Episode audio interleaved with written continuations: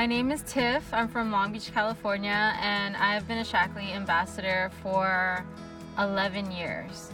In terms of my Cambodian community, if people didn't know, um, we come from a background of genocide. We're refugees, and I'm a first generation American, but the majority of the immigrants here work really, really hard, and they have an idea that working hard and surviving is the most that they can do. And what they fail to recognize is by the time the kids are out of college, that they themselves have run themselves to the ground, working their businesses and all that. And so they're physically tired, they're mentally tired, emotionally haven't processed some of the things that they've endured. They live lifetimes. Uh, by the time they journeyed over to America and created what they created for their children and their grandchildren. And so, what we're able to provide at a really small grassroots level is the ability to feel good.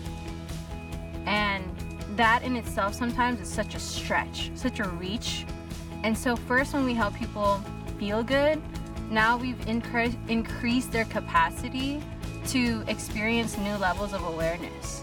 And so, when they experience new levels of awareness, now they see what else is possible and so, what we're able to provide to our community then is the energy, vitality, the capability, the capacity to actually see that there is a life for them that is so much more fulfilling and rewarding, and they don't have to struggle and survive each day.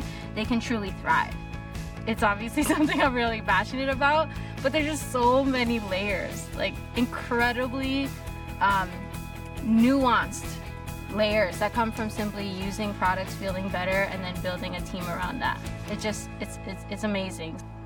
My mom and I believe that health is for everyone and the opportunity for health is for everyone. And there's just so many more people we can help. I don't think it's just about Cambodians, um, but I think it goes for any type of family that wants to um, do things differently.